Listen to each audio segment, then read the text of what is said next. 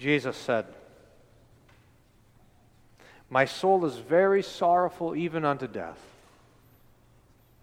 Remain here and watch with me. And going a little farther, he fell on his face and prayed, saying, My Father, if it be possible, let this cup pass from me. Nevertheless, not as I will, but as you will. Amen. You may be seated.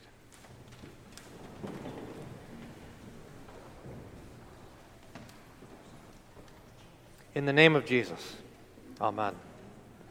Dear Saints, our reading tonight takes us from the upper room where Jesus instituted the New Testament in his blood and gave us the holy sacrament of the altar in which we eat and drink his, bre- his body and his blood for the forgiveness of our sins. Fantastic.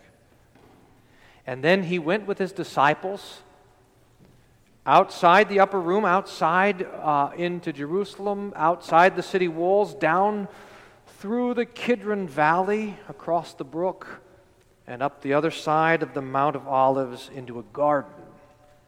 There's an olive tree garden, the Garden of Gethsemane. Jesus, the text tells us, would often go there with his disciples. It's a curious thing that, uh, and I read this somewhere in one of the old Bible commentaries, that during the time of the Passover, which this was, during the time of the Passover, there were so many lambs being slaughtered in the temple of Jerusalem, which drained down into the Kidron Valley. There were so many slaughters happening that the brook Kidron would run red with the blood of the lambs. So you can imagine that Jesus and his disciples are passing through this bloody brook to get over to the garden, singing a hymn as they go. And then they come into the garden, and Jesus tells the disciples to wait here, sit down here, and wait. And he takes three, his three inner of his inner circle, Peter and the sons of Zebedee, James and John, and he goes with them a stone's throw away, and he says, You watch with me, pray and then Jesus goes a little distance from them and he falls on the ground, his face to the ground, pressed into the dirt. He told his disciples, now imagine this. He told his disciples, My soul is very sorrowful, even unto death.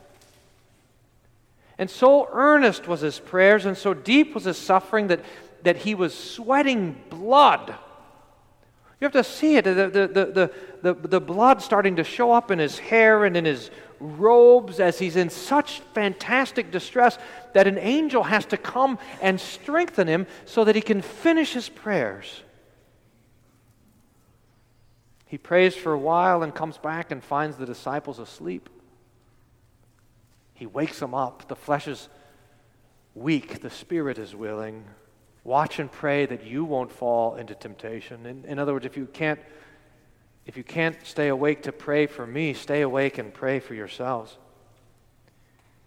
He goes away and prays a second time and comes back and finds them sleeping again. He lets them sleep and goes back to have this earnest communion with his Father. And then his prayers ended, he stands up I mean, I just think you have to see it with the, with the mud made out of the dirt and the blood already pressed into his face where he was on the ground. And, and, he, and he stands up and he comes to his disciples and he wakes them up. Now it's the middle of the night and he says to them, Stand up, my betrayer is at hand. And as they start to stir from their sleep, they notice that Judas is leading a band of thugs. They came with lanterns and, and swords and pitchforks. And they weren't Roman soldiers. Maybe they were rented out Roman soldiers, but most likely they were kind of temple guards that had just been raised that night to do this dirty work. A little mob. And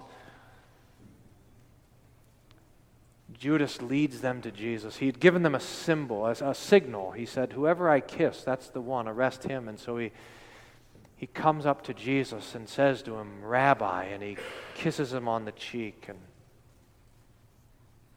So they step forward to arrest Jesus. Who are you seeking? Jesus says. Jesus of Nazareth. And Jesus says, I am. I think it says in the text, I am he. In the Greek, it's this ego eimi. Uh, I am. It's the divine name. Who, in Moses said, to, when the Lord said to Moses in, in the burning bush, My name is I am. Same. Jesus says, I am. And they all fall backwards, just knocked over by the power of his word. So they all kind of stand back up, and I imagine they advance a little more tenuously the second time. Knocked over once already, and Jesus asked the same question again Who are you seeking? And I imagine they were a little more timid when they answered, uh, Jesus of Nazareth. And he says the same, now look at this, he says the same words again I am. And nothing happens. They don't fall over, they stay standing. It's Jesus, it's Jesus' way of saying, I'm, I'm letting you have me. I'm not going to use my divine authority to protect myself. It's for this hour I've come into the world. If you seek me, let these go. John tells us that that fulfilled the prophecy that none who you gave were lost. But instead of running for it, the disciples stand there, and Peter, with this kind of tempestuous boldness, pulls out his sword and he goes to swipe at one of the guys. And instead of hitting him on the head, he hits him in the ear, cuts off his ear, his right ear. In fact, the text is so detailed at this point, we wonder why. It not only tells us what ear he cut off, his right ear, not his left ear, it even tells us the man's name, Malchus. It makes us wonder if Malchus used his healed right ear to hear the word of Jesus and become a Christian. Later on, he cuts off his ear, and Jesus immediately touches his ear and he heals it. And he says to Peter, Put away your sword. Don't you know that those who live by the sword die by the sword? And then these words Jesus says, Shall I not drink the cup that the Father has given me? And so the disciples run. And Jesus, if you could see it in your imagination, Jesus is bound with ropes, his hands tied behind his back so they could drag him back to the city for his trials.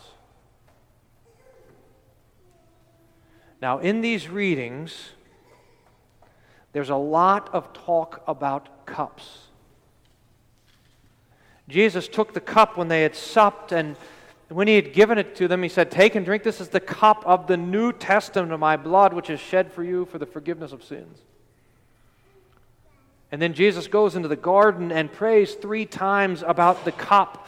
Let it pass from me. There's a cup that he was to drink that he did not want to drink. And then at last, at the very end, he says, Shall I not drink this cup that the Father has given me?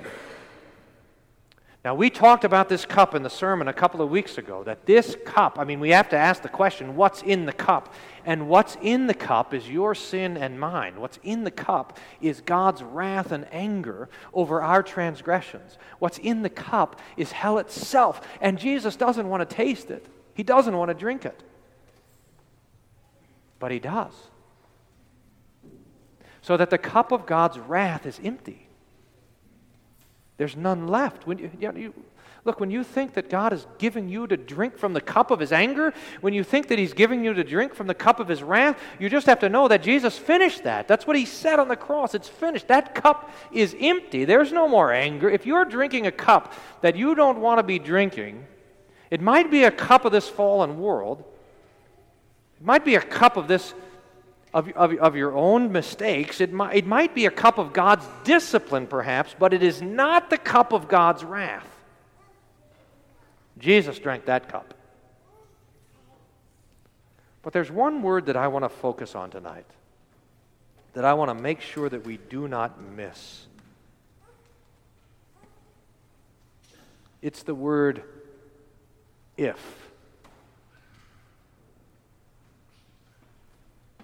Jesus says, My Father if it be possible, if it be possible, let the cup pass from me.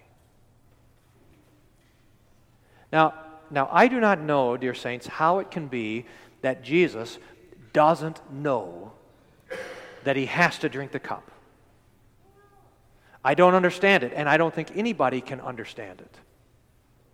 But in the mystery of the divine nature combined to the human nature of Christ, in the mystery of the incarnation, there is a way that Jesus, who knows everything, cannot know something.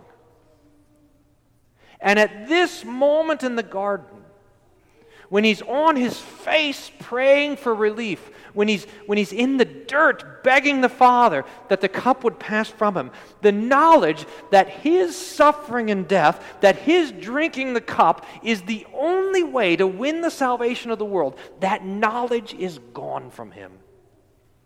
He's hidden it from himself, he's arranged so that he wouldn't know it. So that Jesus doesn't know if there's another way to accomplish man's salvation. He doesn't know if there's another possibility. He doesn't know if there's another, uh, another plan that they could put together to make it all happen. He just doesn't know it. So he prays, Father, if at all possible, if there's any other way, if we can come up with any other plan, if we can make any other arrangements, could we please do that?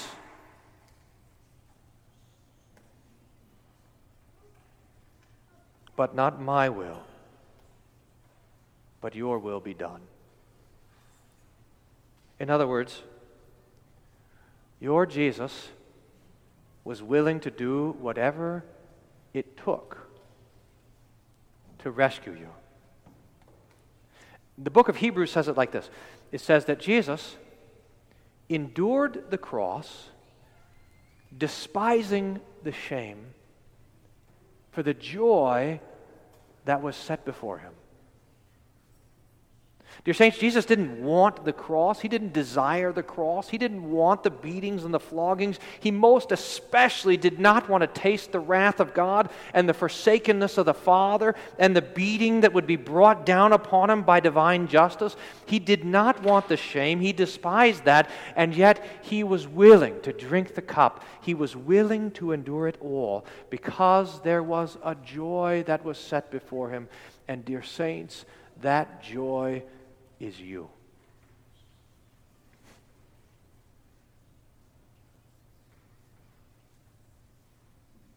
It's you.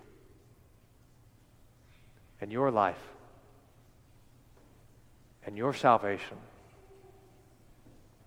And the forgiveness of all of your sins. I don't know if you've ever had to picked up a cup full of something so disgusting that it made you wrench just the smell of it. Can you imagine Jesus looking at the cup filled with God's wrath, thinking, I don't want to even get close to it, and yet, if this is what it takes, this is what I'll do for you. So, God be praised that Jesus, your Lord Jesus, has humbled himself to do the Father's pleasure, to drink the cup of the wrath of God down to the very dregs, in order to have you as his own dear child. And then he gives you a cup, filled not with wrath, but with peace filled not with anger, but with joy, filled not with hell, but with heaven itself. He says, Take and drink. Your sins are forgiven. May God grant it. Amen. The peace of God that passes all understanding, guard your hearts and minds through Jesus Christ our Lord. Amen.